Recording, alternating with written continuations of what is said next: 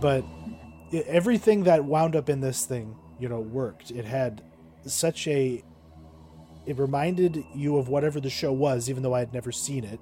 You could see the heritage built in within it, but then it was still just undeniably a star vehicle and a, a spectacle, like just a little bit of spectacle with some competent, you know, conspiracy tinged storytelling, but with all of the noir sensibilities that De Palma brings to the equation.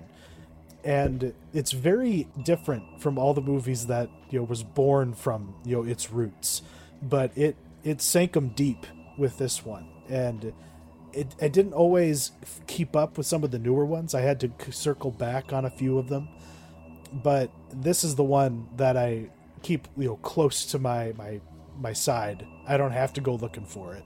I know i love this movie and i think that everyone who likes mission impossible should really do themselves a favor and come back to it because it's it's special. They don't make movies like this anymore. They stopped making movies like this right after they made this one, as the as, as Matt will discuss when we follow up with Mission Impossible 2. Wow. And I think at, at the end of the day, he actually got locked out of the editing room for this movie um, by Cruise himself and just got, you know, kicked to the curb essentially. Wow. And you know, I get, but I still get the sense that in the end, John Woo won out on his vision, his vision, because this film is just a cacophony of of wooisms, wooisms. It's it's you know slow motion, the dual wielding pistols, the drop kicks, the bicycle kicks, the kung fu chops, and of course the pigeons. So many fucking and pigeons. he he completely misses the point of the assignment and I, I don't think the film is completely without its merits but this is the movie this is the hump that we must get over before we get to greener pastures with this series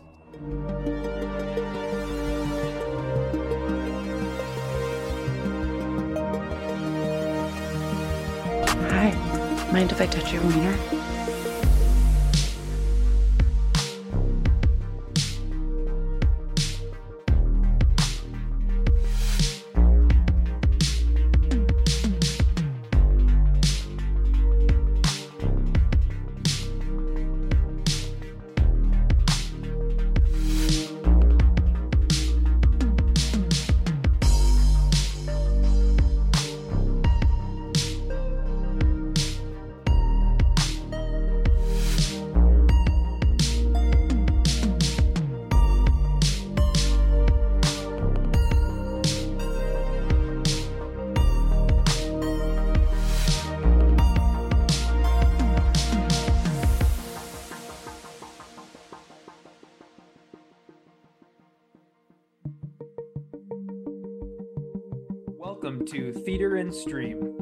Podcast. I am Matt, and that is Chuck, and this is episode number eight.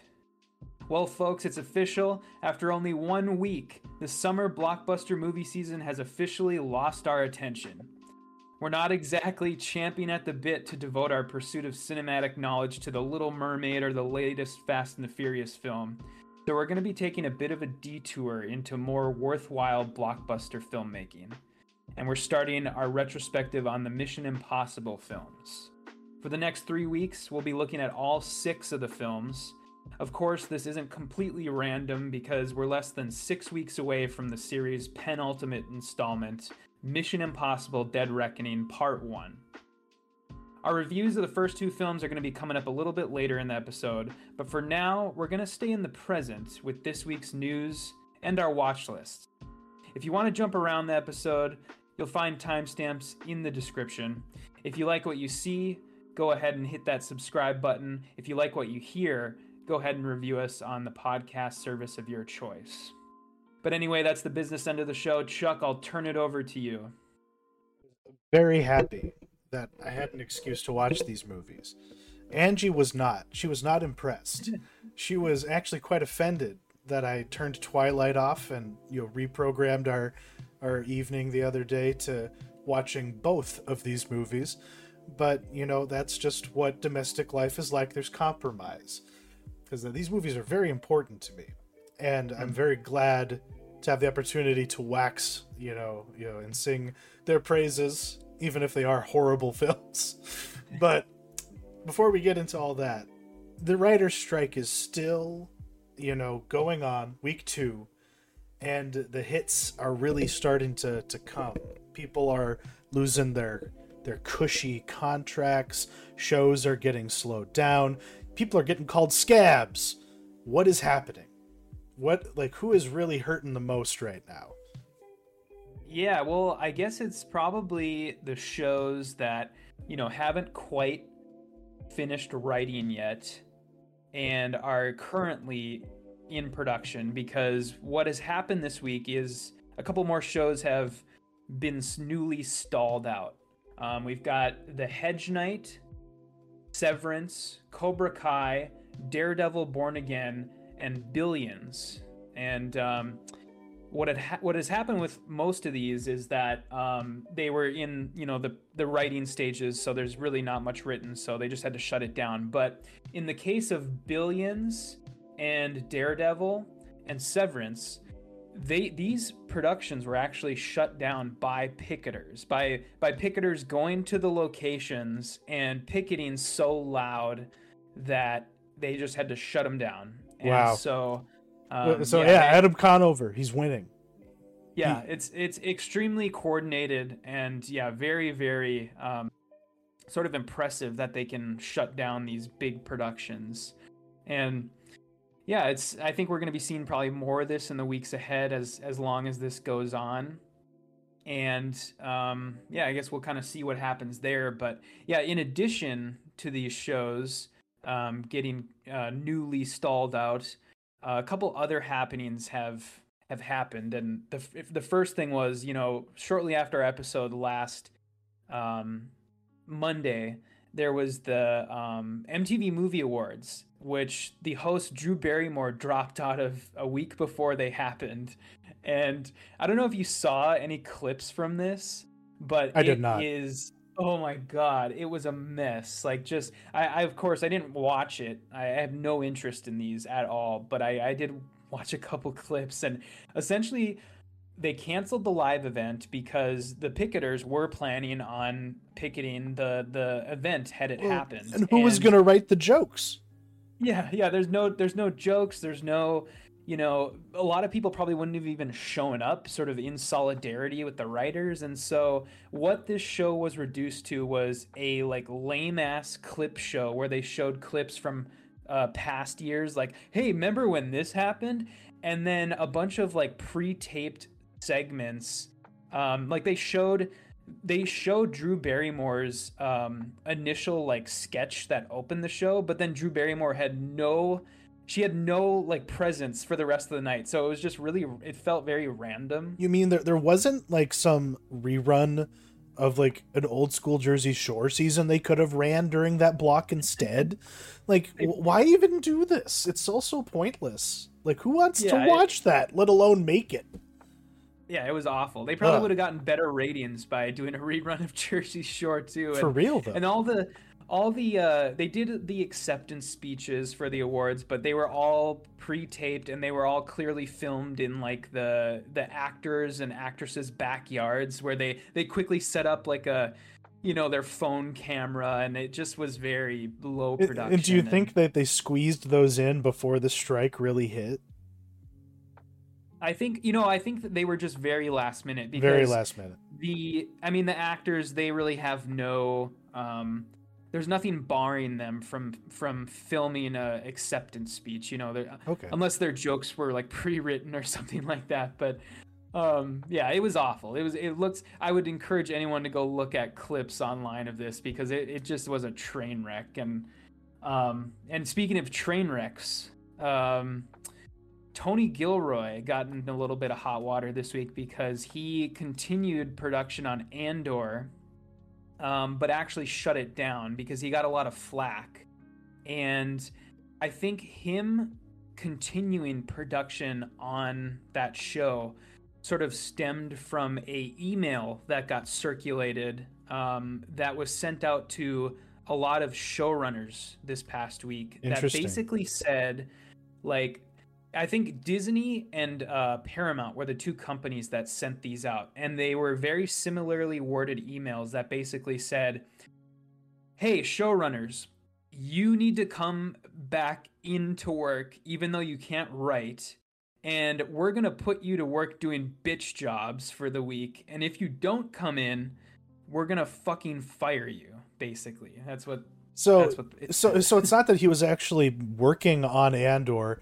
It was that they were like having him file paperwork and like get people coffee. Was like were they really making them just do Possibly. That is ridiculous. Yeah, it's it's it's incredibly degrading, and yeah, like they, you know, they they're they could, I suppose, do other stuff, you know, as you know, production, more like production type stuff, casting type stuff, basically anything that's not writing or It- rewriting. Administrative work, basically. Yeah. Yeah. Mhm. Yikes. Yeah. Oh, I'm just gonna dump some footage, you know, and then watch the Yeah. dailies or something. Oy vey, that is really over the top. But see, and th- but then like yeah, when you, when you the neg- the extension of that though is like yeah, if you're not actively in production, are you doing anything with your overall deal? You know, like or are you standing in solidarity with the writers, or are you just being quiet? You know, like well, like you know, depending on how you're behaving, it doesn't really matter because it seems like everyone's kind of getting cut just as a cost saving measure. You know, it's it's Zaslav economics. It's his you know like voodoo economics for the for the the industry now is to just cut all this dead weight because yeah, Ava, Ava DuVernay, you're there. We're paying you millions of dollars a year, and what the fuck are you making? Yeah, no, it's it's that that's an extension of of what we were talking about. Um, Yeah. uh, Duvernay. I guess I didn't hear about that. Uh, what's what's the story with her? Her overall deal is just done. They've released her from it. Okay. They like bought her out essentially, so that you know they could get her off the books. And Okay. because it's unlike David Simon, another Warner, because she was also in a Warner Brothers deal, and Mm-hmm. but because apparently with him, it's just because he's such a shitlord on Twitter, and was just going hard in the paint for the WGA, and was like actively involved in their efforts and stuff. So they were just kind of like, yeah, we're he from his point of view, it's because of his you know his union action, but from their point of view, it's just a cost saving measure because. Yeah, like, well, God, what was that fucking Baltimore show he just fucking put out that I've already forgotten the name of? Oh. We own this city, right? Yeah, like, something like that, that, was a long ass wait for something that was pretty limp dicked ultimately, mm-hmm. and yeah, I don't know. That's just my impression of the man, so I'm not too shocked. But from the sounds of it, it doesn't matter if you're a big name or not. Like if they just have you on staff so they can you know plug you into the holes of any writer's room in their stable of shows, you also are getting cut loose. It's like it's like a almost like a firing squad sort of you know situation when you get down to it. Like it's kind of weird. What is happening to this industry? Like is like is are we really like what does this tell us about the long term effects going forward? Are we going to see deals like this anymore? I, I guess I don't know because yeah, it's just um, what they're what what the WGA claims the studios are trying to do is basically turn the industry into like a gig economy where you know everything Oh, everything is going to be yeah i mean writers are basically going to be like uber drivers where everything's contract based and you're not you're not the employee of any company ever. And you know you come on you sign on to do a show and then you're immediately out the door. It's it's just like the video game industry works Yeah. where you know p- people go and you work at a video game studio for you know 4 years making a video game. And then the second the game ships they just they just lay off their entire squad and hire a new so that they can hire people for cheap and you don't have to give anybody raises you don't have to you know you don't have to extend any sort of loyalty to people who have been working there for you know a decade or two decades you know it's they're, they're trying to do it all on the cheap Yeah, yikes. That really kind of drives it you know, home, doesn't it? Oh yeah, and you know you're all working from home anyway. You know, like that's also probably part of it. You know, because if you're not actually on set and you're you all just in a Zoom call, like the the last movie to win Best Picture literally has a few frames that are of a Zoom call of them during the pandemic making the movie, which is one of like the I don't know, but that that says a lot about where the industry is at even. So yeah, it is just Yeah. to be it's to get more dystopian, more cyberpunk and they are going to be it's it's so crazy because you're the whole point of these organizations is to create some sort of guarantee for its members that they'll be able to thrive, survive, or at the very least subsist. And it's getting harder and harder to do any of those three. So, like, what is the point of being a member of these organizations anyway? That you might as well be freelance and command as much as you can for the value of your work as you can individually. Because what's the point of the collective? Hmm Yeah, and that's you know part of the reason why. I mean, I really do hope that they the writers do get somewhere. Uh, I think if they can hold out long enough, they will. Just like last time, Yeah. um, because I think, I mean, th- this is like a if the if the companies win on this, it's like a lose situation for everybody Exactly. but them. But but these, so I mean, I'm rooting for the writers. I hope that they get somewhere, and it, we will continue to report on this probably weekly um, until something resolves.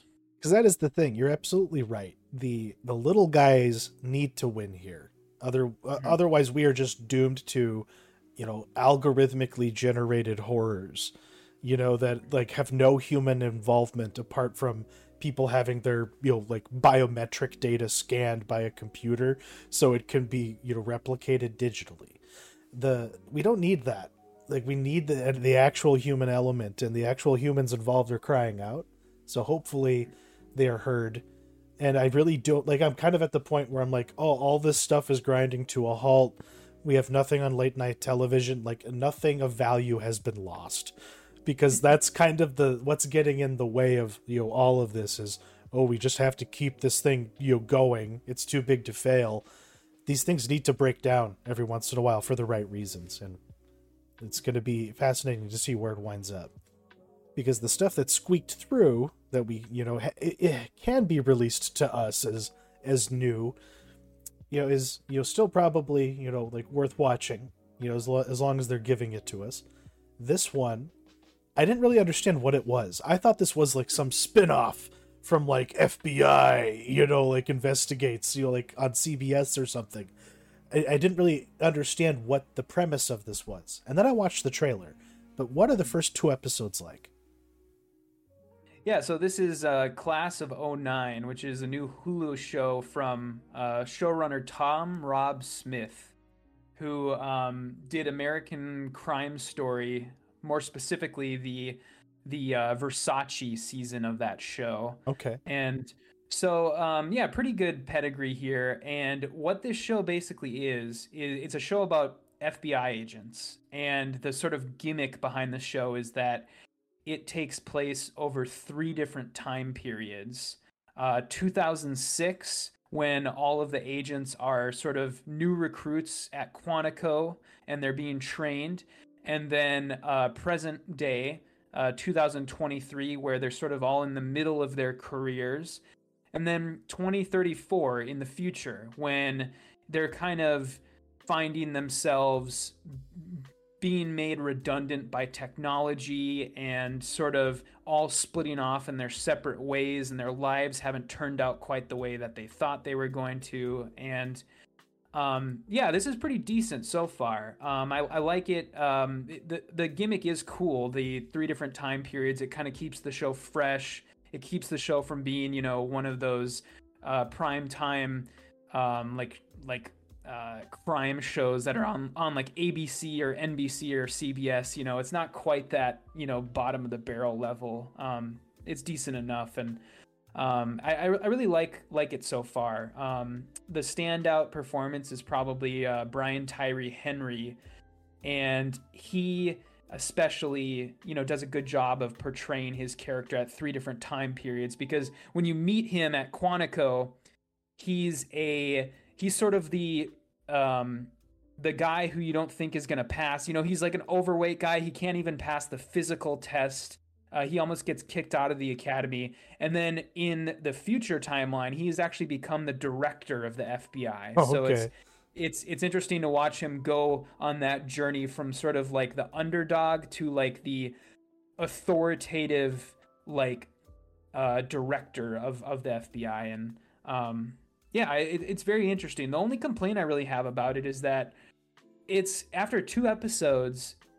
I don't really have a idea of where the show is going because they've they they have to set up all three of these timelines. And because they've had to have done that they haven't really done a good job of setting up like the main thrust of the show like the the uh. main plot that's gonna you know carry us from episode one to episode eight. And it's just kind of like i don't really know where it's going yet. And i um i guess i'll probably keep watching though because the the idea is interesting. It's you know especially in that future timeline. The future timeline is all about how you know ai has basically made these agents redundant. Everything is based off of you know algorithms or what the computer says that we should do or how we should proceed. And and you know it's it's it kind of shows how that has affected their careers. Because back in 2006 when they were coming into the academy you know their their their careers were very very different. Wow. Well you've sold me. Holy shit. Like my mind is just running wild with all the places it could go. But I think it is fair of you to bring up the fact that like when you have a high concept, you're like a quote unquote gimmick like this, that is as you know in, interesting, you know, and you know, and it, you know provoking. It really should be giving you something narratively too at this point. Like if True Detective, like it's it's the crime of True Detective season two versus one and three because in those first episodes of the bookend Pizzolatto seasons, you, you know by the jump what the fuck is going down and like where it's going to be. There's a mystery, but you, are not wondering what where like where it's going and like what the possibilities are. But I don't know. Yeah, it shouldn't be leaving you wanting. You know, with they've invested so much into making this thing you know work otherwise, because that's the same problem that Air had um, because like a lot of people during 2020, one of the only things that fueled me and kept me alive um, was being able to watch, you know, content still, which is why I was so grateful to all the writers and creatives out there that had been able to make stuff and the documentarians. And those people, you know, included that group that did The Last Dance. And another guy was watching The Last Dance out there and when they saw the part about how Nike was able to woo Michael Jordan, he was like, "Wow, that should be a movie." And then he went and wrote the screenplay for it, and then Ben Affleck and Matt Damon found it, and then it got made into a fucking movie, you know, written, directed, and starring Matt Damon and Ben Affleck. So yeah, a lot of pedigree here, and it has the possibility of being really cool. And in general, it's pretty good. But the the unfortunate thing undermining it and I'll just put it out there right away, is that there's not a hell of a lot of drama here. It's it's kind of it's held up by the performances, it's held up by the production design, you know, that gets the 1984 kitsch just right and gets it so real, you know, without getting exaggerated and nostalgic about it. Like it, everything looks like shit. The office is the most gross. The, at Nike is the most. The set dressing is disgusting and everything just looks really bad and like still trapped in the 70s in a way and it just doesn't like quite get as high as everyone involved thinks they're getting in terms of how invested it and emotionally grabbing like i you know it was to me because ultimately it just comes down to a bunch of board meetings and the people who wrote this weren't as good as Aaron Sorkin as making it you know you know fast paced and interesting. There is good writing here. I'll, I'll say that. Uh, Chris Messina really gets all the good lines, and he's playing David Falk, Michael Jordan's agent.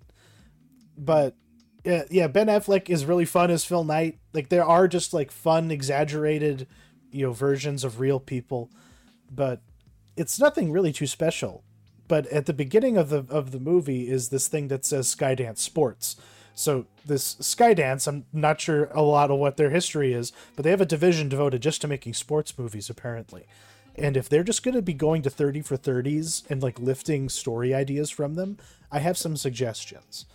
I would really really love for them to, you know, be some real bros and do Elway to Marino because that is something that could really have some drama, have some you know actual like you know like you know in, truly inside football, like tr- you know fly on the wall, you know you know tellings of a lot of these crazy stories like this where John Elway basically bullied the Colts into trading him and you know caused chaos to ripple through to affect Dan Marino, you know, a fellow Hall of Famer, who was also a client of the central attorney of the narrative.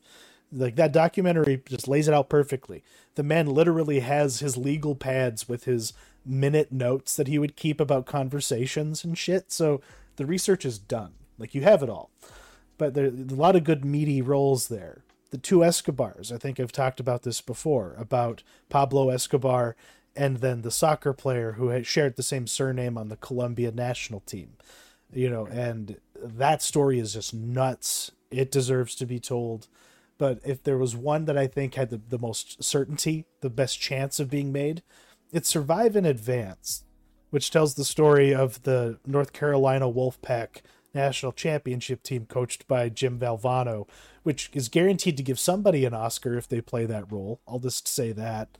You know, it just hits all the the right butterflies. Like, where's Jerry Bruckheimer? Why the fuck didn't you make this movie? For crying out loud. But yeah, it's worth your time if you've got nothing else going on. But Tetris is a better version of this movie. I'll just say that. Oh, sure. Yeah. Yeah, I was you had posed this question about, you know, what sports stories should be adapted and yeah. And the one that I thought of was um there's the sort of Netflix equivalent to 30 for 30 uh, called Untold. Yeah. Um, and I was thinking back to episodes of that. And there's one uh, called Crimes and Penalties that is about the um, the UHL specifically, which is the um, sort of minor league hockey uh, organization in the U.S. Ooh. And there was a team. Um, I think it was let's see, what was it? The Danbury Trashers, based out in Connecticut, in the I think 90s, and this team was bought by the like trash mafia uh, magnet that Tony Soprano was based on, and what he did is he basically he bought the team and just ran it into the ground and just made like bad decision after bad decision. And he actually installed his 17 year old son as the team's general manager. And, and his so, his son's name was AJ yeah yeah. Oh yeah it was. That's right. Yeah.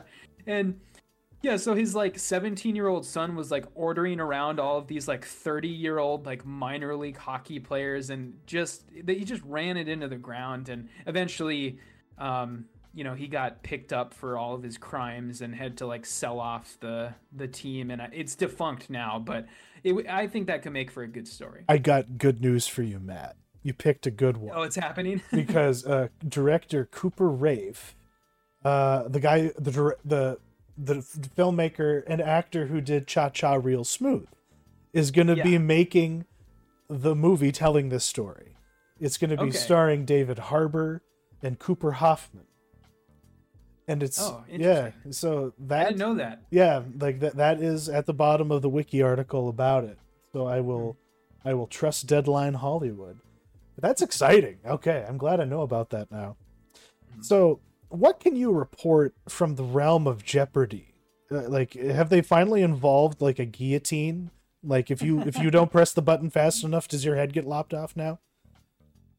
Well, they have changed up some of the rules, and I will I will get to why I think that is annoying. But this is Jeopardy Masters, which is the prime time version of Jeopardy that's hosted by Ken Jennings uh, he splits the hosting duties now with Mayim Bialik. She does like the daytime regular game show, and then he does like these special episode, uh, uh-huh. uh, you know, like week week long things. And this one takes a bunch of um, recent uh, people who have just done really well on the show and puts them in a tournament together, including um, Amy Schneider, who had like a 39 game run recently, and yeah. um, James Holzhauer, who is just like legendary at this point as the guy who always goes in no matter what.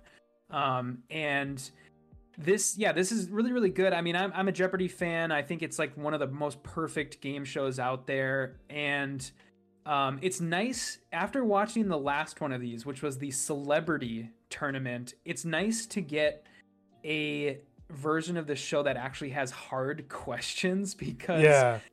those oh my god some of those like softball t-ball questions that they were serving up to the celebrities were, were so awful and there it was so easy and it just it, it made it less fun to watch where they're they're giving these people the hard questions. And so it's a lot more fun to watch but the one thing that is really weird that I don't like about what they're trying to do is ever since Trebek died, the producers of the show have been trying to like leave their mark on this show in some way or another.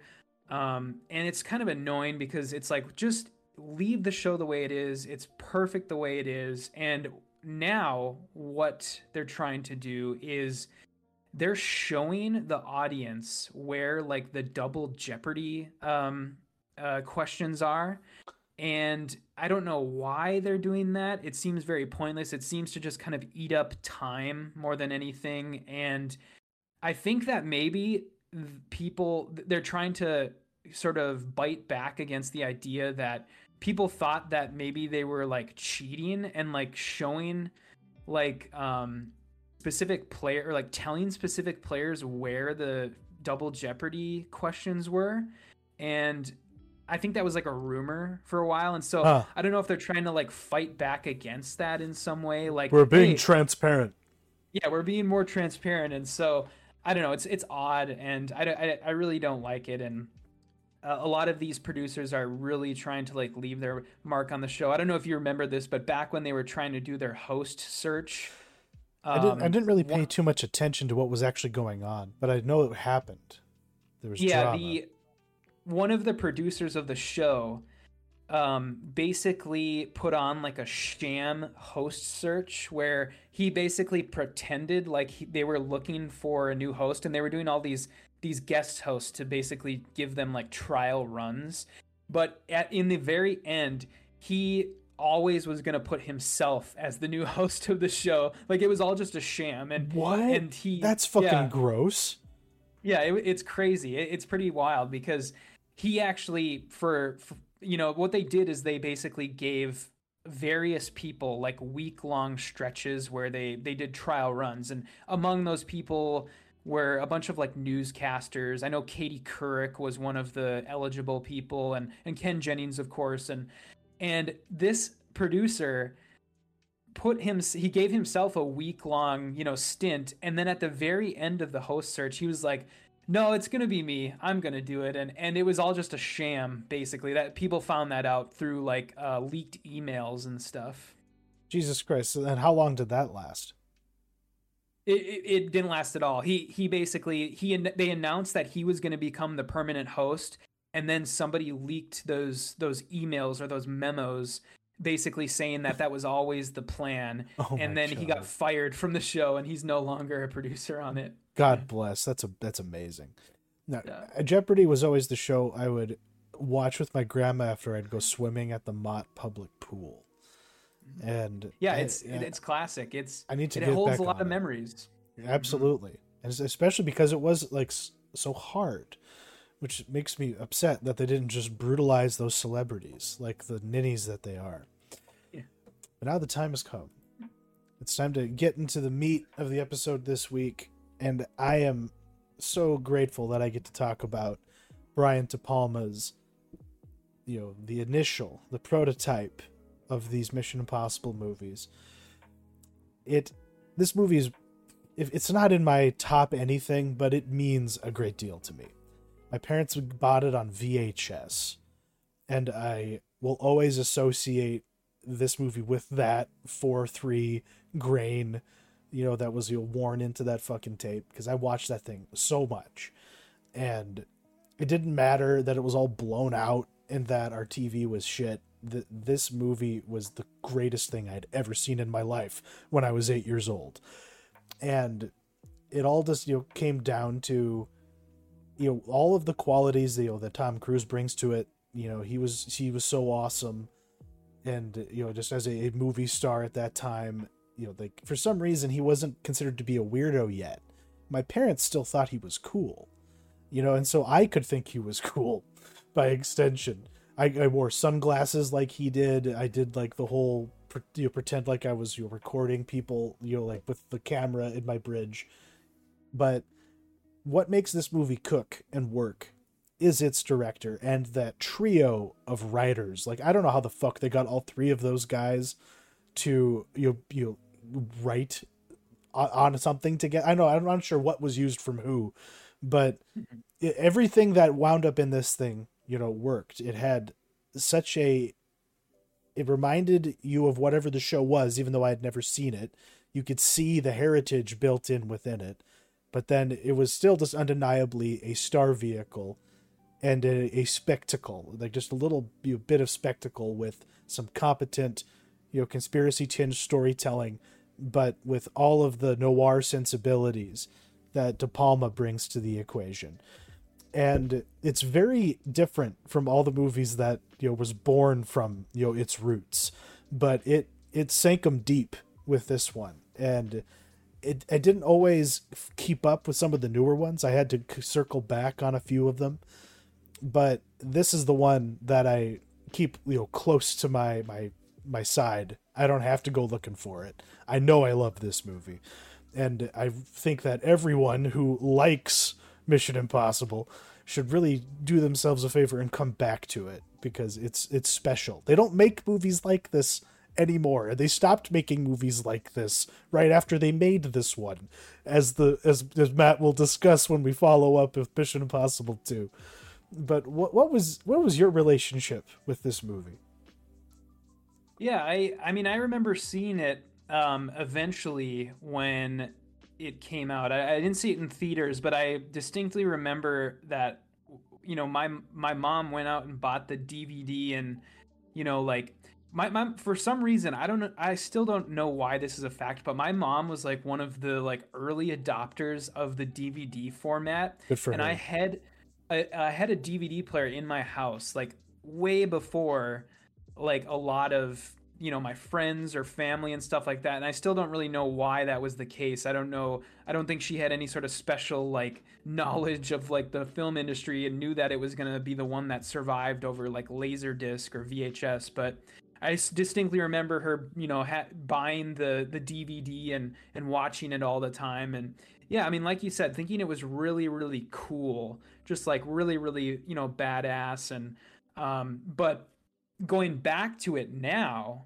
i sort of appreciate it for the sort of uh, the, the only one of these movies that is you know truly like auteur driven where you know you can tell yes it is sort of a blockbuster film but it's only partly that. It's still you know this vision of Brian De Palma. He still gets his he still leaves his mark on the movie with the you know the close-ups and like the canted angles and the whip pans Mhm. and you know it's it's it's a filmmaker's movie still. And it's it's why it's one of I think the the better installments of this series and one that I think a lot of people when they think about they sort of see it as being dated or see it as being sort of cheesy and I think it holds up a lot better than some films in this franchise, including one that was made four years after this movie that we'll talk about later. And um,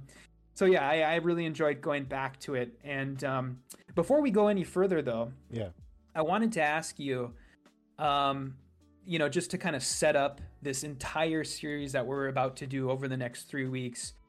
Um, which one of these films that you have seen, um, you know, of of the six that are out now, have you seen them all? I have. Yeah, I'm fully okay. caught up. I'm fully caught up. Okay. So you have seen them all in the past, and so yeah, I just want to get that out of the way. And then also, let me ask you this question: um, What, in your opinion, makes a good Mission Impossible film? And uh, it, it, it's it is a combination of things, but I have to have uh, like I, I have to have a ticking clock. It is you have to ha- light that fuse, motherfuckers. You know, like there has to be something that's gonna blow up. That like you you know it's coming. You you're seeing that fuse get smaller and smaller and burn and burn away. You're seeing the timer tick down to zero, and once it hits zero, everything's gonna be fucked unless Tom Cruise can run fast enough and jump higher than anybody else and punch you know harder and take more punches than any man alive. Like this man takes a fucking motorcycle to the face at least four times in this series, this entire series. So yeah, the, it, it, that's what it, that's what a Mission Impossible movie is. If it if it's going to be worth my time at all, even like that's why like I even have love for the worst ones. But I don't know, the more recent ones are like pr- more, I guess, maximalist, absolutely. But the it doesn't matter like how quaint or you know you know blown up they are. They just have to take me on a fucking ride, and you know, yeah. and then rub my face along the, the street a little bit you know here and there you know because yeah these movies always hit hard. And like you like and i guess that was always the appeal. Like as far as you as i've as an where i'm at now that's what i think about when i think of a mission impossible movie. Yeah same. I mean it's like for me it's they need to set up you know this seemingly impossible situation or mission and then they come up with a plan and over the course of the movie everything that could possibly go wrong goes wrong and they and then you, you watch the creative and genius ways in which they adapt the plan to come out mm-hmm. on top and that's kind of what makes makes a good mission impossible movie to me and and more recently yeah like you said they've become they definitely veered more towards the blockbuster um uh you know sentiment but I don't think it's done the series a disservice because I think the the later movies in this series are among the best, or at least that's that's the the idea I have going into this series that we're doing. Yeah. Um, but yeah, it's like, um, it's I don't know. It can be a lot of things though. I mean, I think you could adapt this um this series, this this IP onto a lot of things, and I think we're going to see that as we talk about these movies mm. because number one feels very different from number two, which feels very different than number three, which and uh, you know I think yeah. they become a lot more alike once you get like a singular vision on them because McQuarrie has now done the last two plus the Dead Reckoning, the seventh one that's going to come out. So it's definitely become a lot more of a singular vision more recently, but I these movies are a lot more different than people give them credit for. Oh yeah, and I think that is why they endure, in a mm-hmm. sense, because they they it has been so adaptable to, yeah, what filmmakers are popular right now, what kinds of movies are popular now, like you you don't you could almost say that yeah we're getting a little bit of it's not Marvel vacation because like that's that's cheap to you know slap it with that label but it, it it's it's more than that. Like there's a reason why Mission Impossible 2 is the way it is. There's a reason why Mission Impossible 1 was the way it is. But eventually like yeah, well you get the, when you get the JJ Abrams movie in the sequence and you you get the and then all of a sudden you have the Brad Bird, you know, appearance. It's because that's the era where people were just being given the opportunity to make crazy event movies. You know, certain filmmakers were you being given their shot and this was a franchise that you know with with producers open to just grabbing the best and brightest and giving them all the fucking you know tools at you know in, or you know to facilitate all their craziest ideas. Because that is the other thing. It's like they push the limit you know t- typically. Like you know the whole point in, in getting different you know directors involved i think on cruise's part is to oh yeah, we gotta just take it to the next level, man. We gotta we gotta amp up this part of it. You know, I love the last movie, man, but you know, it was a little too artsy. So I think we get John Woo, we get all that crazy action and his the cinematography in there, and it'll be just spectacular. Oh, but, oh, but we gotta amp up the story. We've got to make it more interesting. We gotta make the stakes crazier. Oh, he has to have a crazy another love interest, but you know, she looks more like my my wife now. You know, like and that's just kind of how it goes for you know, like the duration of this series. Um, mm-hmm. but I think that's why it works it, because you have this this kook at the helm of it, who is you know it's a star driven franchise, and it's like the only one left. And it, it, like I guess is, is is that a major driver also behind its its success? It's because for some reason the the star and the franchise itself still just have sustained each other as opposed to just dragging each other down.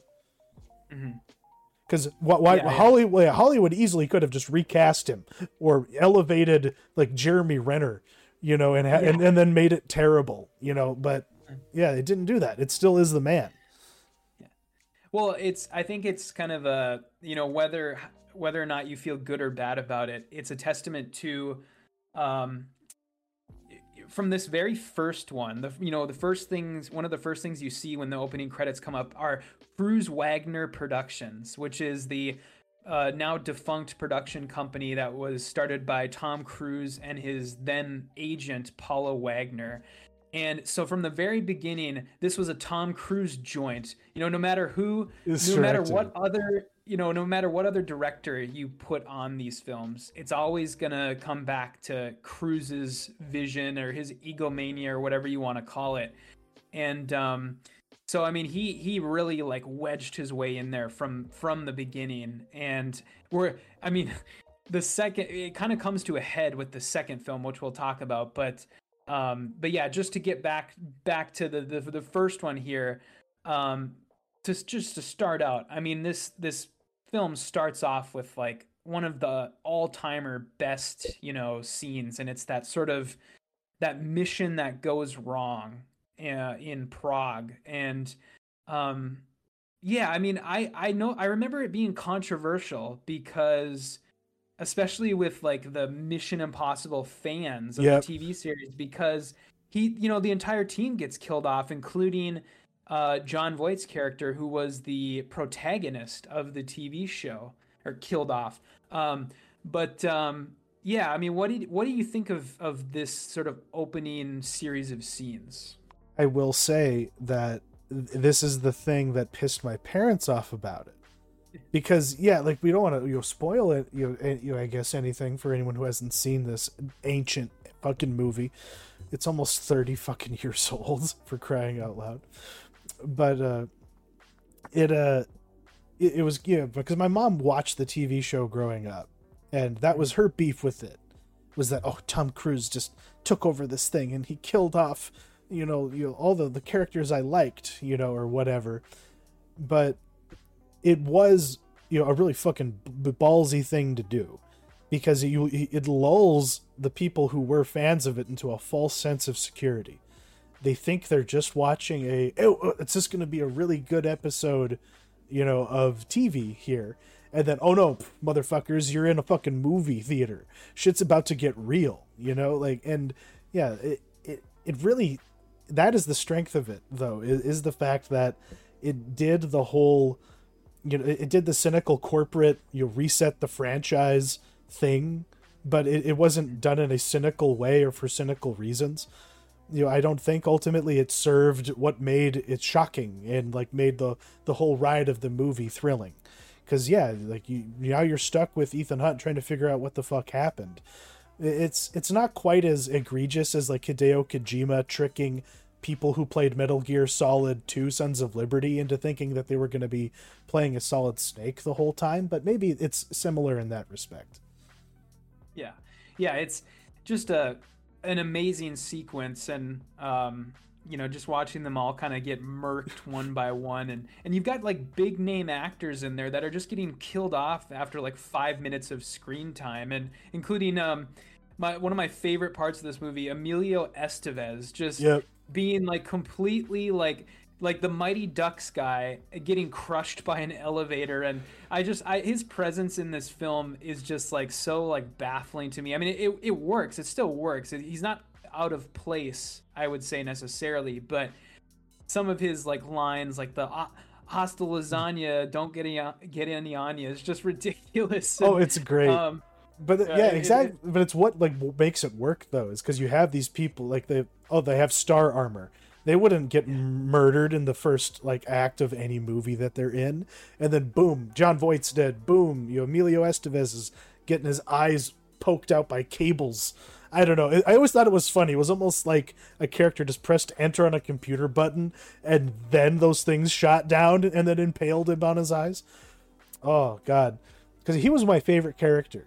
you know, when I was a little kid for some reason. I thought he was so cool because he said things like "Hasta lasagna, don't get any on you," and the that piece of gum that has the the like the, the red and green sides of it that when you mash it together it turns into an explosive. I thought that was mm. so like novel. I would do that with my own gum because I would I would role play Ethan Hunt when I was a kid. Mm. Unironically, I, I like I, Oh, that's that's how invested into this movie I was. Yeah, I mean it's just it's very similar to, you know, playing, you know, um make believe as like James Bond or something like that because they give him so many cool gadgets and so many cool li- little pieces of tech and The um, I mask mean, pulls, like Yeah. like that like that trope. It was born in this movie. That is a testament Yeah. to the strength of it because of how it how long it has endured throughout it. But red light, green light, that piece of gum, it hasn't popped up again, has it? Yeah, I don't think so. I think it's just in this one and you know they need to bring that back. They need to. Simon you know, Pegg just needs to throw a piece of gum at at Ethan Hunt and be like, "You know what to do," you know, in the middle of like a crazy sequence. But speaking of that, Estevez has said in an interview that Cruise regretted having his character be killed, Hmm. and you can al- you can kind of see how they were always searching for another Emilio Estevez until they settled on the recurring elements that have started appearing since uh that would since the third one i suppose right Simon Pegg. yeah like Si- Or, yeah, yeah yeah. I think he he's been in, yeah been in them since three, but yeah, they've always tried to sort of replace that character with like the Australian guy from part 2 Mhm. Um, they were trying to I think do that, and um, yeah, it- it's, it's sort of that comic relief type, um, you know. But I guess it's kind of he's he's a little redundant because um, the hacker character is Ving Rhames, and you can't have two hackers, you know, and so that's true um, but yeah, that's that that's very interesting. And um, speaking of, um, what how do you feel about Ving? Just like the weirdest casting ever, like this this giant black guy as the like smartest guy in these series of films and the only guy who's who's been in every single one of these movies except for Tom Cruise. And so I don't know, how do you feel about Ving Rhames and his portrayal of uh, Luther Strickland? it- this was him at the height of his powers you know post Yeah. pulp fiction like this man could literally do whatever the fuck he wanted to and to be in, in this playing that role yeah yeah he made that he made that character more interesting to make him be a, like a beefy cool black dude with a you know a shaved head and an ear and a gold earring. Like it just made you go like what the fuck is that guy do, you know been and done and and that's kind of like he had mystique. You know he that's what he really bring brought to the character in this movie at any rate. Because the, the in in their meet cute when they're like recruiting him it's like you get his resume and he just sells it perfectly you know just that oh yeah that was me. I took pride in that. Or like like but like oh, oh what oh, it's like i had nothing to do with that with that magnificent piece of work. I don't know like the, that line delivery was just so good. Mm-hmm. But yeah he, he is another part of it. You can't have a mission impossible movie without ving Rhames in it. So it's it, like it, there's like you you got to have Tom Cruise, you got to have him, and then you got to have mm-hmm. his his backup. You got to have Luther on like a phone or like on a headset, being like, "Ethan, you got to do this, bang, bang, bang." You're like that. You got to have that. It's essential to Yeah. it. Yeah, he, he's great. He's he makes the most of his uh, of his you know pretty small amount of screen time and and um, yeah, I mean, and speaking of that, speaking of sort of making the most of your screen time, um, the the the aquarium scene and Yes. Henry Czerny. Um, Henry Czerny sort of pops up and uh, yeah, he does. I mean, that whole sequence is just incredible, just so well done. And he's another um, guy who, of all the weird sort of quirks of this franchise, probably one of the weirdest, or what's going to be one of the weirdest, is this man, this actor who hasn't been in any of these movies since this first one is suddenly going to be in Dead Reckoning. So I'm very curious. I mean, this movie, more than even though it's the very first one in the franchise and it's nearly 30 years old, this movie is probably going to tie the most to the next one than any of the other previous ones probably. I mean because of that fact that henry czerny is is going to be in it. So yeah what what do you think of the the aquarium scene? Iconic. Yeah cause like it, yeah it's it's the slow boil. Because yeah it's i don't know the i just want to break down i want to set up that sequence. He uh, ethan hunt has just literally seen the whole his whole team get wiped. And uh, you know he's and he watched on his little you know like camera his his his movie watch that he had that had like perfect resolution in 1996 so he could see you know Phelps you know bleeding out on a bridge.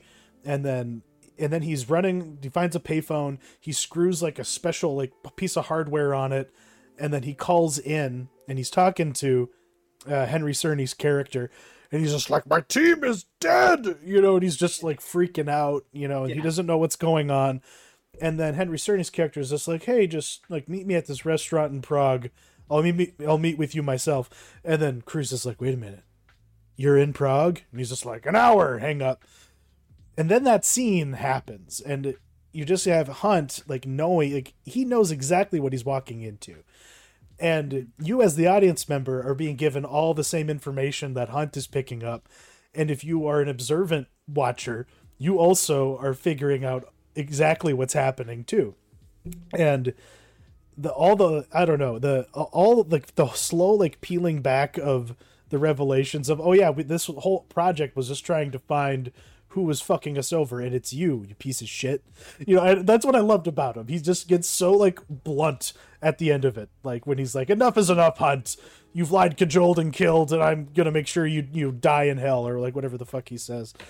But the the the, the explosion that it builds to you know with the the water gushing down did they let tom cruise actually be like on set when that whole thing went off when he runs away from it. Is that actually him? I think so. Yeah, I think it is him because yeah, it'd be very it'd be very hard to fake that in because the shot when when the aquarium explodes and then the window of the restaurant explodes outwards, it's it's you know shot from the front. It's not like you know they're not doing the stuntman thing where it's shooting him from the back of the head or whatever. And so that would have been very hard to fake in the 90s. So I, I believe it is actually him. And I, I, I, think the way that they did it is they essentially just, um, you know, had a bunch of a, a shitload of water in uh, a tank and then just dumped it all. And, and then, you know, that big front window of the restaurant, they just made it a, uh, you know, a breakaway window that was made of fake glass and just had him sort of stay one step ahead of the water. And, and I think that's how they did it. But yeah, it's very unique. I mean, this movie starts, um, you know, from the very beginning. Again, like the sort of trend that we've seen in all these movies of Cruise like needing to do his own stunts like needing to prove for some reason that he can do his own stunts you know whether it be his his own hubris or you know trying to glorify the powers of Xenu or whatever it is he he has to do his own stunts yeah, or he's just doing it because it's fun. Who knows? But yeah, iconic either way. And that's really what makes this movie strong to me is that it's just like one awesome thing after another because yeah. you you get bogged down in a little bit of the this you know the the twisty turny storytelling you know which is really silly you know especially the whole thing about how he hops onto some bible like web forum and then just like you know, is able to communicate with an arms dealer somehow. He just cracks the code like a genius. Like that that whole you know bit is silly. But I guess that, before we get too deep in the weeds, what do you think of the love interest in this movie? Or is, is she like a non-love interest? She's just like a femme fatale more than she's anything else.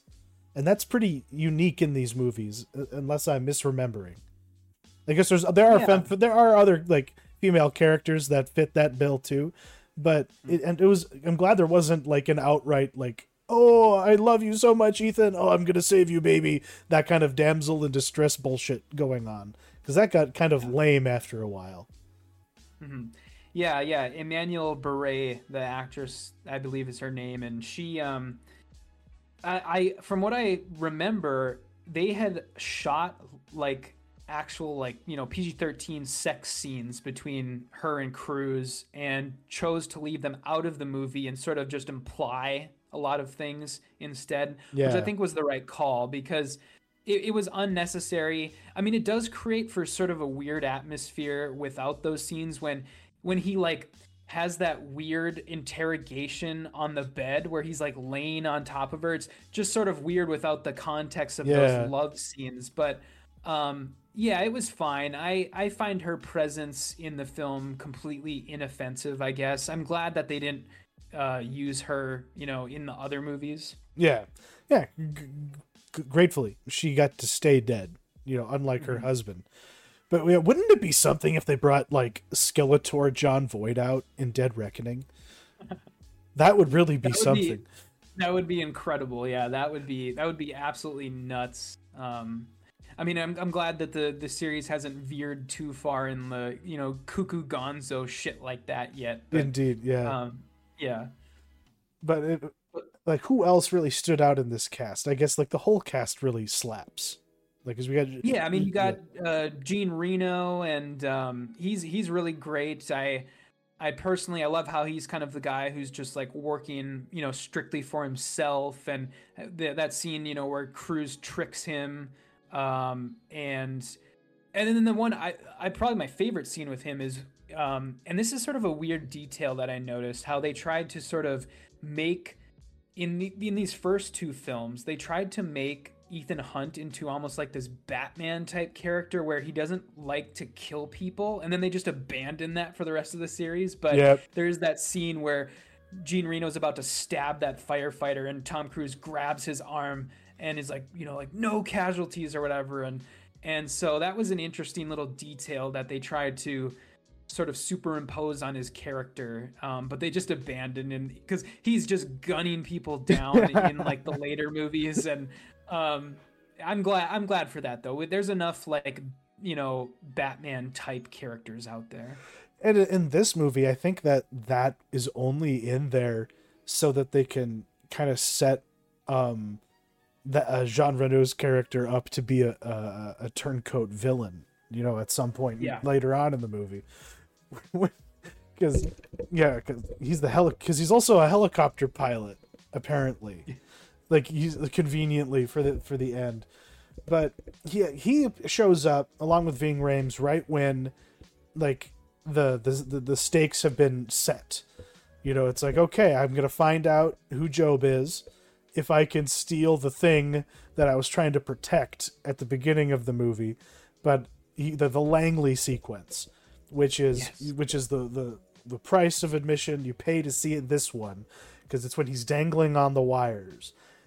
Iconic isn't even enough. Like this is like burned into the silver screen forever this this this part of the movie. What what about it works?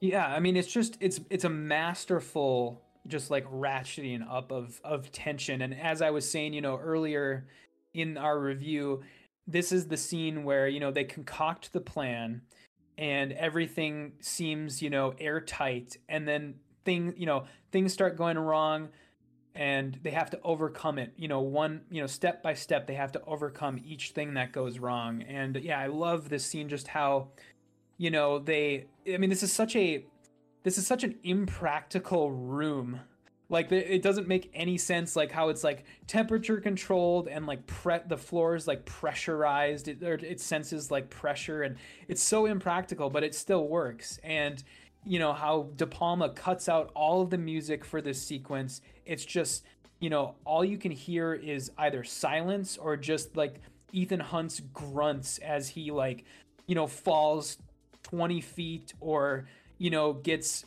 caught up on the rope and um yeah just I, I love everything about it and and especially especially how it ends with the the knife fall you know falling and then stabbing right into the into the desk as sort of the thing that gives them away and yeah i just incredible and it's been parodied to death at this point like i this this scene has been in i believe in one at least one of the earlier scary movie you know um installments and and more than that too i mean it, it was parodied to death on I'm sure like SNL and Mad TV and all that and like stuff. and- kid cartoons. Because Yeah. yeah. like we really need to shout out the music in this movie. You know, it's it's Danny Elfman's score, really restrained for that guy. Yeah. It really it, it, it's it's pitch perfect because uh, I forgot I forget that he did it. That is like how good it is in that way. It serves the movie very well. But the what did you think of the end credit version by um, Bono and the Edge? oh God, I, I don't know. I don't think I stuck around for that. Yeah, like it, it almost sounds like uh, the Kill Bill theme. Like it has that it has that yeah. same vibe to it. Yeah, well, at least it's not Limp Bizkit like, Like- in the second one. Oh, oh, we'll, we'll get to that Yeah. because yeah, like uh, I just want to mention one other thing about the Langley, Yeah. the, the Langley situation, and I guess the and the, I guess another Mission Impossible trope as well after that. Um, but it, it, at the conclusion, like the, the poor like CIA agent, the William Donloe guy who's just the technician who sits at the NOC desk, who finds the knife and you know, is able to you know re- know that the the NOC list has been accessed, and he's getting you know the and and Henry Czerny's character's talking to his subordinate, and he's just like, "Tell no one of this. You understand? This didn't fucking happen." And he's like, "Okay, well, what do I do with him?" You're, you're, you're gonna send him to a listening station in Alaska at the end of the day. Just mail him his clothes.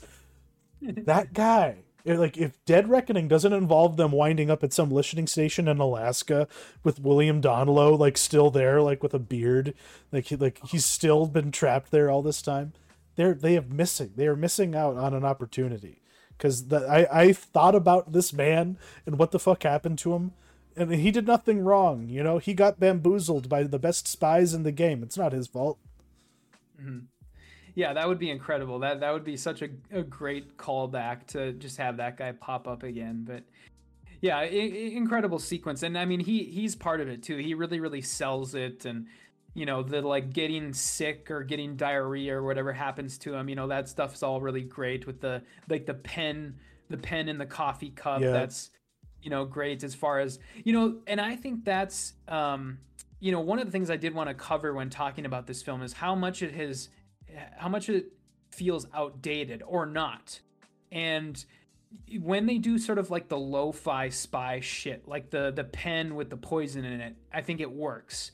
But once they start involving tech, that's when um, you know this silly. film starts it starts getting a little dated. You know, with the the the watch computers and the um even like the ma- the the initial mask when Tom Cruise is like portraying that Russian general is really really iffy like the quality of it. And and then I mean probably mo- more uh, the most apparent is like the com- all the computer screens. As as you had mentioned when Tom Cruise is emailing on that board you know all the graphics just look very dated. And there's like when he hits send on that on that uh, message it does the little like l- the the letter the letter graphic. And but I want to know does this film does the technology in this film contribute you know any sort of feeling of um this film like being of a lesser quality for you? Like do you think the tech affects it adversely or do you think it's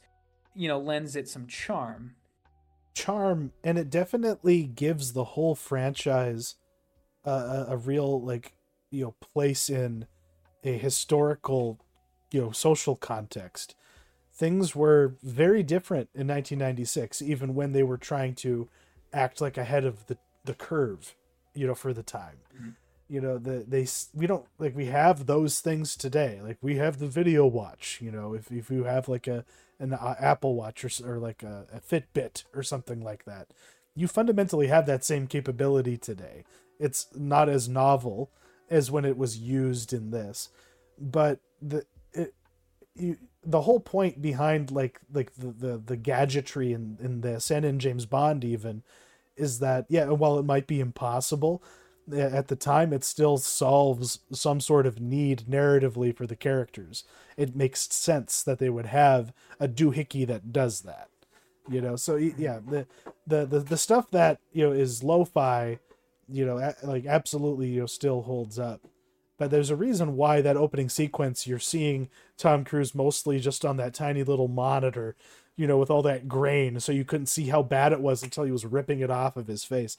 And let me tell you, it was a lot more convincing on a fuzzy VHS tape than on like when I watched it on Paramount. It, it did not look nearly as good when I was a kid. And as soon as I saw that note, I was like, yeah, I, think you're right about right about that. Even the the but the fake Phelps at the end, the the, the fake Jon Voight was that that was more convincing, and it, it, it hits a little bit more once he started like peeling his ear off. Yeah. Yeah, that that one was definitely done better. Um, I think they actually did that one using some some digital trickery, um, some early digital trickery, and so yeah, that one does look much better. But but yeah, I mean, speaking of of the end of the film or sort of the end sequence, um, the sort of helicopter train sequence, um, again, you know, a, a really really well done series of events and um, just you know a perfect sort of final action scene. And i, I just I, I love everything about it um, as far as the you know attaching the helicopter to the train so he forces it in the tunnel. And um, i think my favorite something i've never noticed before but one, one of my favorite shots in this entire movie is the actual shot that you get of Jon Voight's like face smashing into the railroad tracks when the helicopter crashes. Yeah, they because- fuck him up. It, it, it yeah. they did not do him. They did him dirty with that death too, because that doesn't really hold up very well either anymore. But it still is awesome nonetheless. Yeah, it's very like I don't know. It was jarringly graphic from from what I I remember, and um, yeah. Is there any anything you wanted to say about that whole sequence?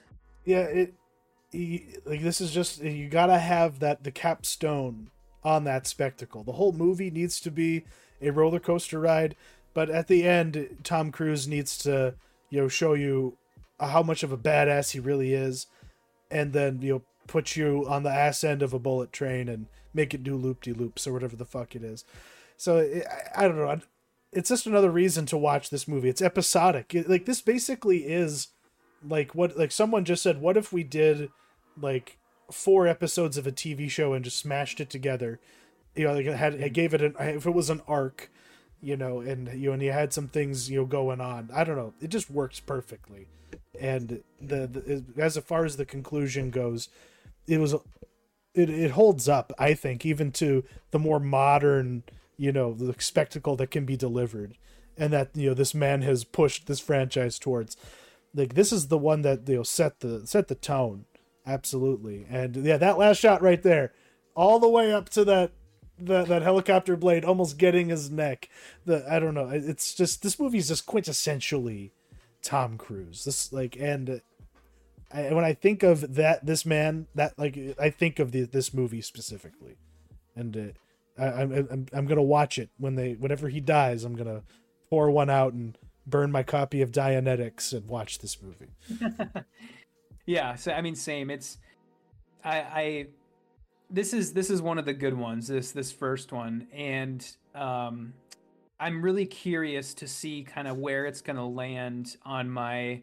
Once we're finished watching all six of these, where it's gonna land on my sort of rankings of these films, because for me, going into these films, the ones that I think are most likely to change my I'm most likely to change my opinion on are this one, number 1, number 3 and number 4. And I Yeah. feel like I feel like those 3 are the ones that are constantly sort of replacing each other or changing places and sort of my my mind's ranking of these films. So but for this particular watch, I mean, I was reassured that this this definitely still holds up, and I would I would encourage anybody to to go watch it. Absolutely, it's it, it's it's a tweener to be sure. You know, it, it there's there's you know parts of it that you know you know maybe you know don't tickle everyone's funny bone, but yeah, I'm a little nostalgia slut for this movie, and I'm a nostalgia slut for the second one. But I'll let you introduce it. Yeah, so now on to Mission Impossible 2, uh, directed by John Woo, came out in the year 2000. and this is widely considered the worst entry. And I don't think there's any like nobody makes any bones about that.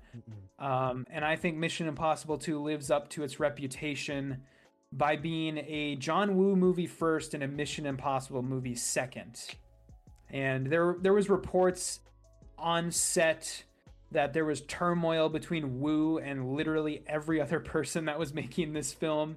He constantly churned through people um, behind the camera, you know, firing the film's uh, editor at one point, firing the film cinematographer at one point. Well, at the same time, he was fighting a war on two fronts by, you know, constantly butting heads with Tom Cruise. Wow. And I think at, at, at the end of the day, he actually got locked out of the editing room for this movie um, by Cruise himself and just got, you know, kicked to the curb essentially. Wow. And, you know, I get, but I still get the sense that in the end, John Woo won out on his vision, his vision, because this film is just a cacophony of of wooisms, wooisms. It's it's you know slow motion, the dual wielding pistols, the drop kicks, the bicycle kicks, the kung fu chops, and of course the pigeons. So many fucking and pigeons. He he completely misses the point of the assignment and I, I don't think the film is completely without its merits but this is the movie this is the hump that we must get over before we get to greener pastures with this series and i'll sort of leave it there but yeah what what are your initial thoughts on mission impossible 2 yeah this movie was just about being cool you know and it, the, the there's just it's so absurd. It is such a silly, dopey fucking movie. And it's hard to believe that Robert Towne was involved in this. But like he was just a holdover from the first one, I think. But when you when you get mm. down to it, yeah, the, the there's nothing mysterious about this movie. There's nothing interesting about its story. It's so dull and boring, but it is so awesome everything is so like stupidly awesome even though like it's like i don't know. I, I i, can't just say that it like it is awe-inspiring and amazing while also saying it's shit but it is. I don't know why but like i can't help but have affection for it. Like it, sure. it, even like like the villain Dougray Scott he's just such a weirdo. And his villain like not his villain his sidekick you know he's, yeah, he's so he's bullied that he like cuts the man's finger off for crying out loud with a like a fucking cigar snipper. But yeah, what do we make of Tandy, or is it how do we how do we properly Tandy. pronounce it? It still is Tandy. Okay, I think so. Yeah. Okay, Thandie Newton. She was pretty awesome in this as like a like a thief. She's like something like that. She's like a safe cracker lady. Yeah. Yeah. Yeah. A, a thief that they prostitute out to complete their mission, basically. It's like you used to date our villain, so you're gonna have to, you know, do you know, be our agent on the inside. And it's just so funny because this movie is just Tom Cruise and Dougray Scott cucking each other back and forth. You know what I mean? And like, there's even a part where Dougray Scott is wearing Tom Cruise's face yeah acting like he's yeah. Tom Cruise more than once yeah. more than once yeah this film goes yeah it, this film goes all out with the masks I think this is the out of, of all the films in the the series this is the one that does the masks the most. And you know sometimes it sometimes it works sometimes it doesn't. But yeah I mean it's um oh, gosh I don't even know like where to start. But I guess like it's this movie is like hopelessly from the year 2000 hopelessly. And, like to a fault an utter utter fault. Yeah i mean and it's i mean i think that we can look at it and sort of be nostalgic about it yeah. you know and it kind of it, it gives us sort of those you know pit of your stomach sort of um, almost cloying nostalgic feelings as you're watching it and you know reminiscing type feelings. But you know, for a lot of people, I, I want to know what like a what like a 20 year old thinks of this movie because they probably just think it's absolute dog shit because of that very same fact. And and but I just love that you know you you are immediately put back in the year 2000 even from the first 10 minutes with you know that airplane scene and like the chugging guitars when you know uh Dougray Scott rips off Tom Cruise's face and it's just like jun, jun, jun, and uh and the weird like afro pop song Yeah. as Tom Cruise is like c- you know cliff um climbing and and then of course the remix of the the, the awful like nu metal remix of the uh the intro song over the the opening credits. It's just like from the get-go this movie is from the year 2000 and they made every bad choice that the year 2000s you know could have possibly you know inspired them to make. The the the, the millennial turn did no one any favors as we all know from our vantage point today but for this series I, don't- I don't know what happened to Tom Cruise where he was like yeah this really successful blockbuster spy thing I have going on here I want it to be more like uh let me see here I want to do face off that's what I want to do. I want to literally just take faces off. It's a dumb joke. Everyone has made that joke. that's pretty much what happened. He's like, "Who directed Face Off? John Woo did." So like that was the logic, and Yeah. and it it completely kind of like made it it really hard to know what a Mission Impossible movie was supposed to be for a second, because then it suddenly just became all of this nonsense. And like, mm-hmm. but I do want to bring this up. What did you make of all of the rhetoric about making you know really dangerous viruses in a laboratory so that you could you know, better sell you know like vaccines and treatments on the open market for capitalistic reasons yeah it's very it, it's very timely you know with like the covid uh, pandemic and stuff and and um yeah i mean it definitely the yeah chimera the the uh the film certainly could it can be slotted into the you know the year 2020 in many different ways with the you know the the covid comparisons and i'm sure that i'm sure that the the plot you know identifies with a lot of people who um you know a lot of people's conspiracies and stuff like that and that's so- exactly where i'm going with it just yeah and yeah. so it's it, it's very interesting. It does it does give it's predictive you know, programming matt. It's predictive programming. It gives you it gives you um you know a different lens with which to watch the movie from. Maybe that makes it a little more interesting than the movie deserves. Um but uh yeah it it, it, it the, the the plot i mean one of the weird things that i thought about the first movie w- with how people reviewed the first movie is a lot of people called it too confusing. And this the plot of this movie is almost like a overcorrection on that idea in that the the plot is incredibly simplified in this and with with the whole chimera thing. And I think there's even a point in the film where Ving Rhames like literally almost breaks the fourth wall when Tom Cruise tells him, you know, is basically feeding him exposition about Chimera, and then Ving Rhames' response is, "Oh, it's that simple, really?" it's, it's like it's it's fourth wall breaking. It, they're talking directly to those people who had a problem with the first movie being too confusing, and so, um, yeah. But it is an overcorrection. It, it, the, the plot is oversimplified to almost the point of being stupid. Yeah, no, it, it is stupid. It categorically is stupid. Like, it, it's it's utter you know nonsense, and it is mm-hmm. just an excuse to you know have a cheap love story inserted into a movie that you know didn't really need it, so that we could have a really awesome showdown at some point in the movie, more than once in the movie, I guess. But that whole thing with the mm-hmm. motorcycles at the end it's like it didn't matter how old I, like when i saw this movie when i was 10 years old and it got like i i wanted i was so bored and tired like i wanted to just take a nap after i like first saw this movie. And by the time it was at the end and people's faces were getting bashed in for the thousandth time but it was all made worth it because of tom cruise riding that motorcycle with a leather jacket with explosions all around him. Like that stuff did fuel me a little bit but god damn it that hair was vile.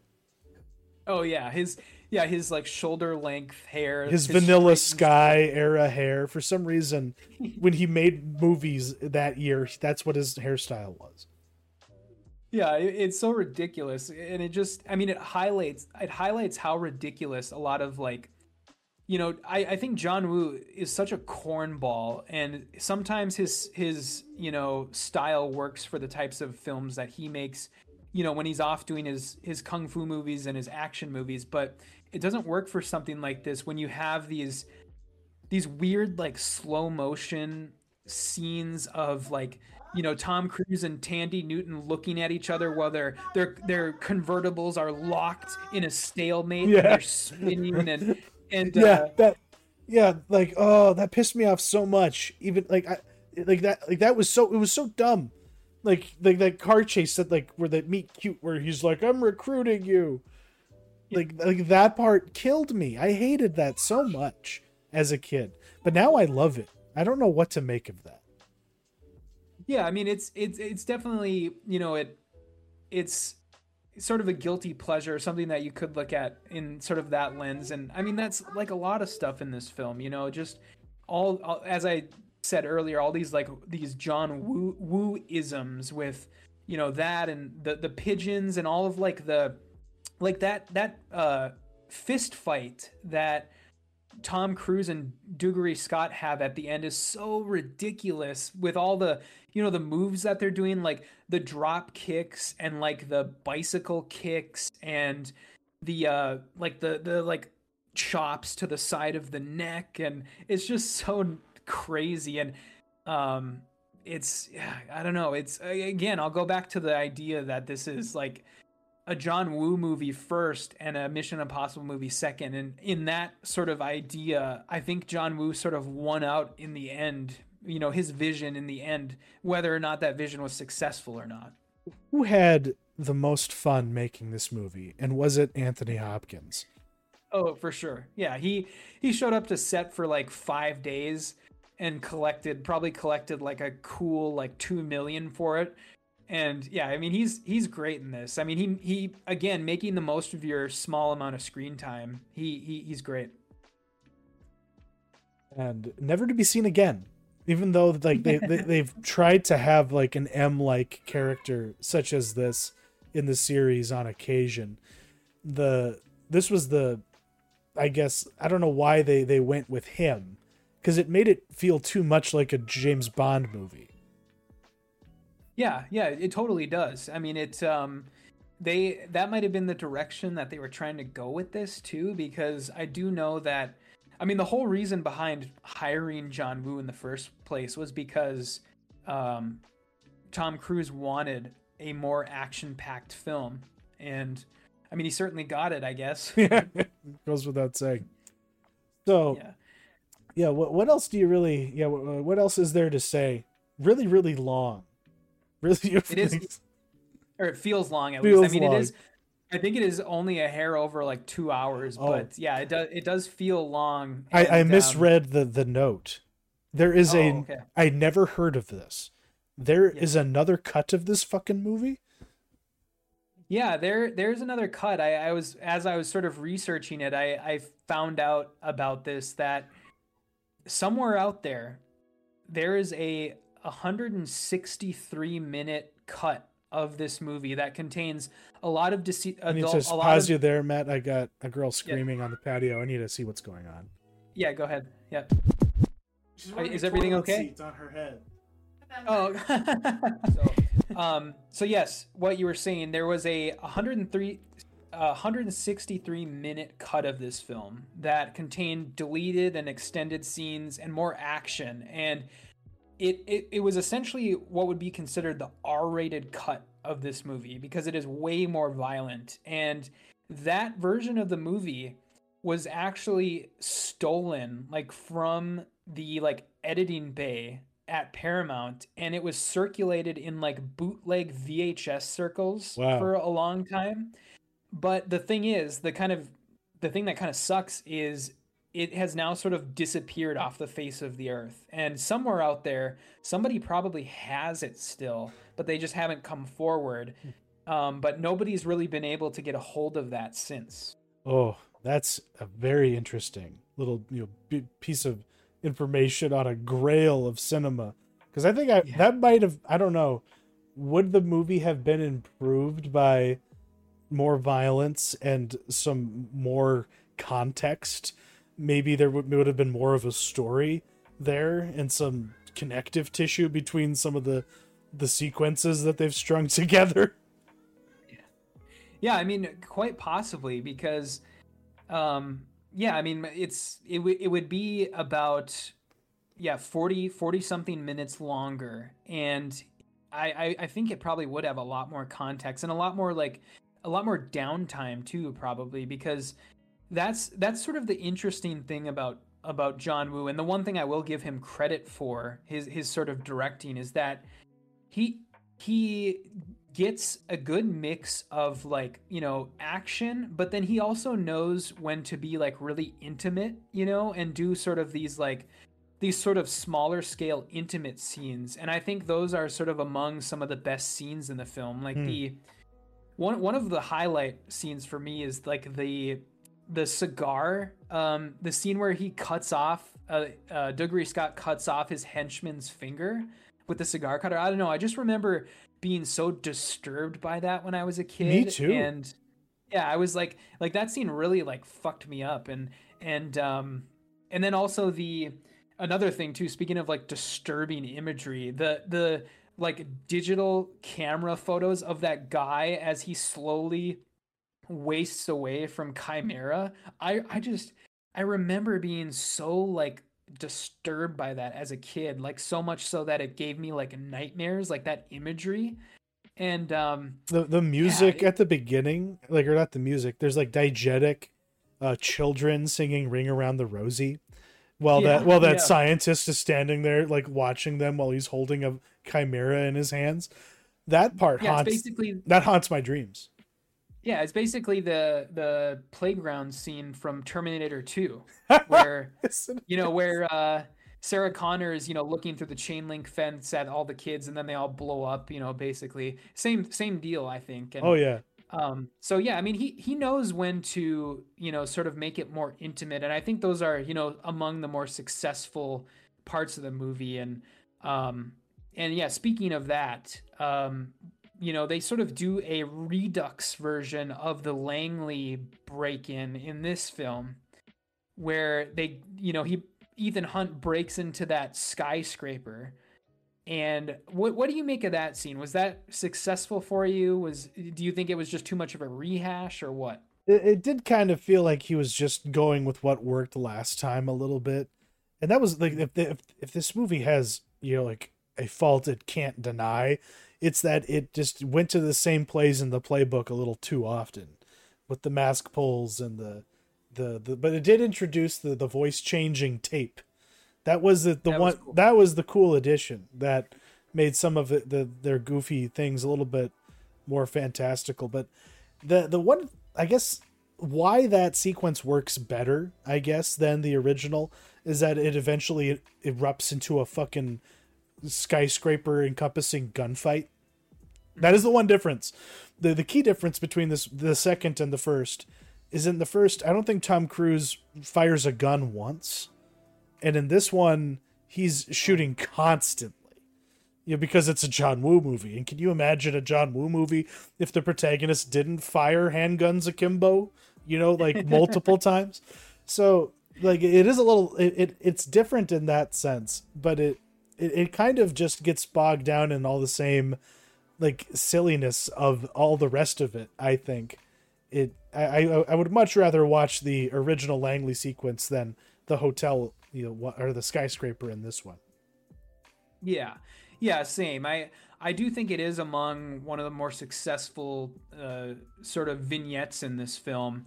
Um, the thing that I you know really picked up on this sort of rewatch was um, the the person who did the score for this movie is a very young That's Hans true. Zimmer, and one of the things I picked up on was how similar the score is in this scene to very similar scenes from The Dark Knight, where um, you know the the scenes in uh, China when Bruce Wayne is has to like abduct that that uh, Chinese like stockbroker or whoever he is, and incredibly similar score, and you you get little you get little hints of of his Dark Knight score in there, and So yeah.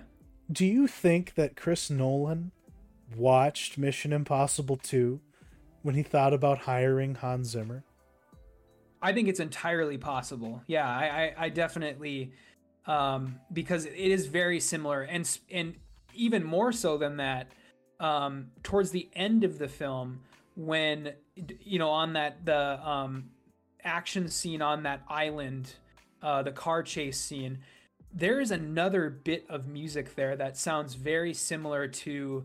Um, I know that you pr- you know probably don't have a frame of reference for this, but there is a track off of the Inception soundtrack called Mombasa. Oh no, I know. And- I, I'm familiar. you know that one? Okay, good. Yeah. it's incredibly. I mean, I would tell anybody who's listening to this, just go YouTube that that track off the Inception soundtrack and listen to it side by side with the the the car motorcycle chase scene towards the end of this movie, and it's very, you know, Hans Zimmer is pulling from his bag of tricks for this film, and um, and for those films, the Nolan films, and Wow. um, yeah, very very similar. And and the other thing too, the other thing that makes the skyscraper scene work for me is this idea that they they should have expanded on. You know, maybe it was part of that 160 minute cut of this film, but the idea that Sean Ambrose knows exactly what Ethan Hunt is thinking at all times and knows exactly how you know he plans out Ethan Hunt's like exact moves perfectly and um so that that skyscraper scene you know the entire time it's going on Dougray Scott is like narrating what Mhm. he thinks is you know Ethan Hunt is going to do and I think that's a really cool detail that I wish they would have expanded on for the movie that you know basically uh Sean Ambrose is Ethan Hunt's equal in every way. Yeah, and because that, that's the thing that I think was taken out to you know reinforce the whole love triangle instead. They wanted to Yeah. focus on that. They just wanted him to be an evil guy. They didn't want him to be a worthy villain in that sense. And but the, you are right. Like the remnant of it is in the the skyscraper, you know, sequence at the very least. Um, where did you think the franchise would go from here?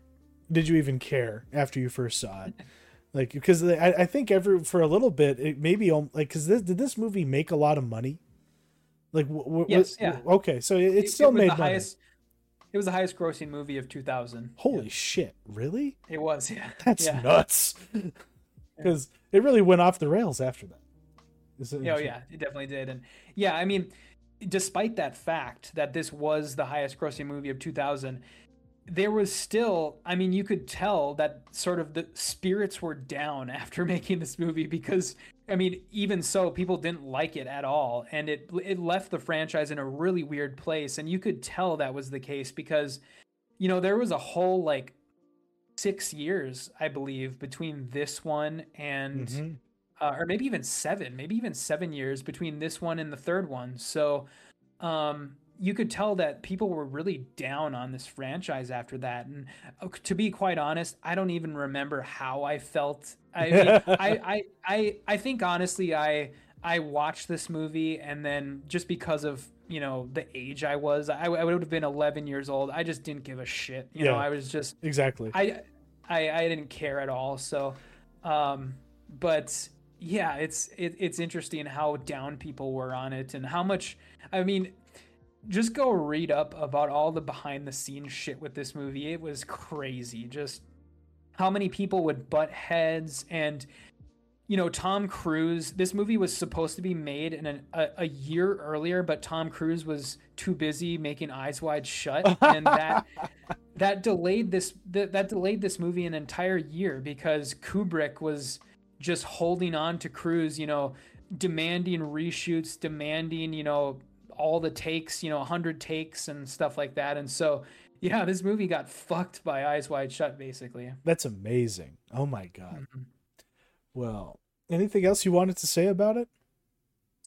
basically just i mean we we didn't touch a, a ton on sort of the entire last half hour but it really does just go completely off the rails and um i think that you know that entire last half hour is pretty like unsalvageable in my opinion. Like it's so bad and it's just cornball to the max. And Um, the one thing though that I do think is cool is I do like the um the mask reveal with the henchman where you know he put the duct tape over his mouth and makes Dougray Scott shoot to death his own henchman you know it's Mhm. it that was awesome. Yeah. it, it is cool yeah and it is it, very graphic very very graphic you know and and you know brendan gleeson who we haven't even mentioned yet is he's just standing there off in the corner just looking like appalled at what's happening you know this man being shot to death in front of him and then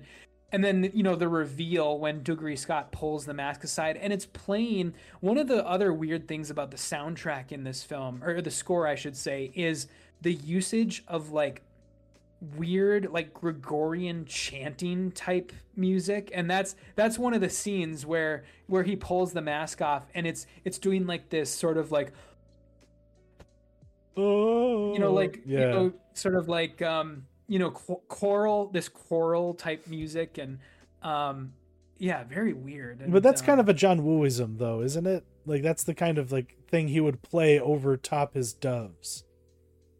Yeah, for sure. Yeah, Yeah. it's it's like sort of that choral, like you know, sort of Carmina Burana type um, uh, stuff, and um, yeah, it's it, it's pretty it's pretty cheesy, and I think that's kind of I don't know. I guess to to sort of start bringing it home, that's really the only way that you can watch this movie from a 2023 lens is just from you know enjoy the cheese, I guess. Yeah, it's like this. This is like Face Off. This is like Broken Arrow.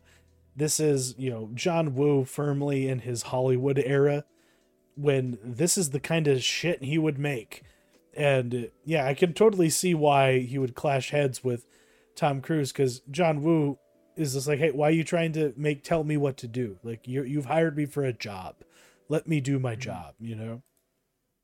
Because Yeah. next week we're gonna be oh that was not what i wanted to do let me pull that down next week we're gonna be covering the next two films in the series and that is mission impossible 3 and mission impossible ghost protocol and i think the reason reason we get those two movies specifically is because of how this one was received Oh, for sure. Yeah, I mean, I think Mi- Mission Impossible 3 b- brings this franchise into the modern era where you know, you the one of the ways that I split up these films is 1 and 2 are kind of off by themselves in the previous, you know, in the previous decades, in the year, you know, the 90s, in the 2000s, but even though Mission Impossible 3 was only made 6 or 7 years after this one, it firmly places this tril- or this uh, series into the modern era. Yeah, absolutely. So looking forward to re- returning to those. They were the only ones that I I've seen in a theater. Actually, Mm. are those two. So it's it's fascinating how that works. The mentionables this week. It's you. I, I I hope Matt that you you purchased your copy of Tears of the Kingdom legally from a, a you know a, a licensed retailer. I did, yes. I I, I um, shilled out the sixty nine ninety nine for this game. This is Nintendo's very first seventy dollar game. Wow. Um, which seems like seem like it's gonna sort of be the the AAA price point from now on. But um, but yes, so far in in my opinion, anyways, probably worth it because this is what from what I can tell already, this is going to be a game I'm going to be spending a lot of time on. There's a lot here. There's a lot to do. There's a lot to see, and this is unashamedly a sequel to Breath of the Wild. And so, if you if you didn't like that direction for the series, I would tell you to stay clear away from this one because it is very much more of the same and but sort of taken to the nth degree. And they've sort of doubled down on the the like creation aspect of Breath of the Wild where there were all of these sort of like almost Minecraft type um tools you could play with where you could create your own you know your own vehicles or create your own like bridges and and structures and they've sort of doubled down on that fact which in my opinion, is kind of a take it or leave it aspect of this series where I could care less, honestly. Uh, what I'm more in in for these uh, games for is the sense of exploration, and yeah, it's definitely there because I spent I spent about um, about three and a half hours playing this game yesterday, and I just got off the like introductory island that you start on, Oh shit. and I've you know I finally I finally got to the part where the game like the open world opens up, and so yeah, this is this is um, going to be a major undertaking, I think, and um, but I'm very I'm very much enjoying it. So right far. on. I'll have to check that out because if I'm going to spend seventy dollars on a game, I'm grateful for things like Game Pass so I can try things out. Because after Yeah. trying, I tried to play Redfall, and holy God. shit! I'll I'll just leave it at that. I'll just know, leave that one there. Not worth the seventy dollars. I kind of have some weird mentionables this week. It's two like YouTube things that have kind of been dominating my attentions for the last few weeks. But uh Chris Gore and his gang at Film Threat and like other you know you know critics from around the the the, the whole sphere are doing a like faux court trial you know you know, tr- you know contending that Disney killed Star Wars and there's you know a defense you know there's you know there's a prosecution there's people who are saying hey no you like you know trying to defend them and say that you know Disney did nothing wrong but it's it's it's fun but the, you find out a lot of interesting things that you didn't know about because I don't know about you Matt I haven't read uh, Bob Iger's autobiography you know which really kind of paint the from the way that the prosecution was putting it out there this is a man who lied to George Lucas, and that's the main contention. He he lied to him, and he said told him that Lucasfilm would be given the Pixar treatment, they would be given the Marvel treatment, and he was lied to. Damn it, he was lied to. That's that's that's the main takeaway from the latest episode this week. But another thing that I've really been in- investing in is Sam Hyde's Fishbowl.tv which is a kind of a throwback to like one of the like it's it's basically just a psychotic version of Big Brother. That's what it is. It's it's Big Brother on you know like stream. I don't know if it's where, where it was streaming at, but I don't know even know if it's going to keep going. But he just bought a house and he rigged cameras everywhere. There's like speakers everywhere, and he just has people living in there doing challenges, all trying to like compete to win money, and it's it's it's ridiculous. It is the most like like autistic, Aspergered out, post ironic, surreal, absurdist bullshit ever. But at the same time, it's all real. You know, like and he's in trouble, and I don't know if they're going to keep doing it because you you people could pay money and then have like uh what do you call it? It's not live, not TV and and you could have like a text to speech thing, you know, like you like you can on a lot of streaming things. And some edge lords got in there and said some really awful things, and uh, there's there's no one there to censor it, you know, because it's just running perpetually. It's like it's autonomous at this point. But now he's lost all of his access to Stripe payments. So I guess like watch the clips at least, you know, because the show might not be long for this world but uh, I appreciated it for what it was. What is your pick of the week?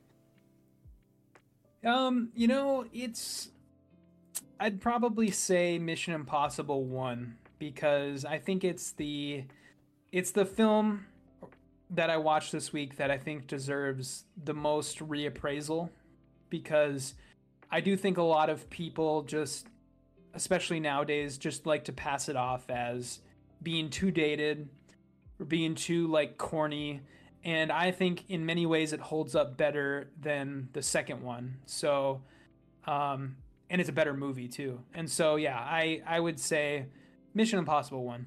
I, I'll echo that completely. You know, I, I would say if you're drunk, watch Mission Impossible 2.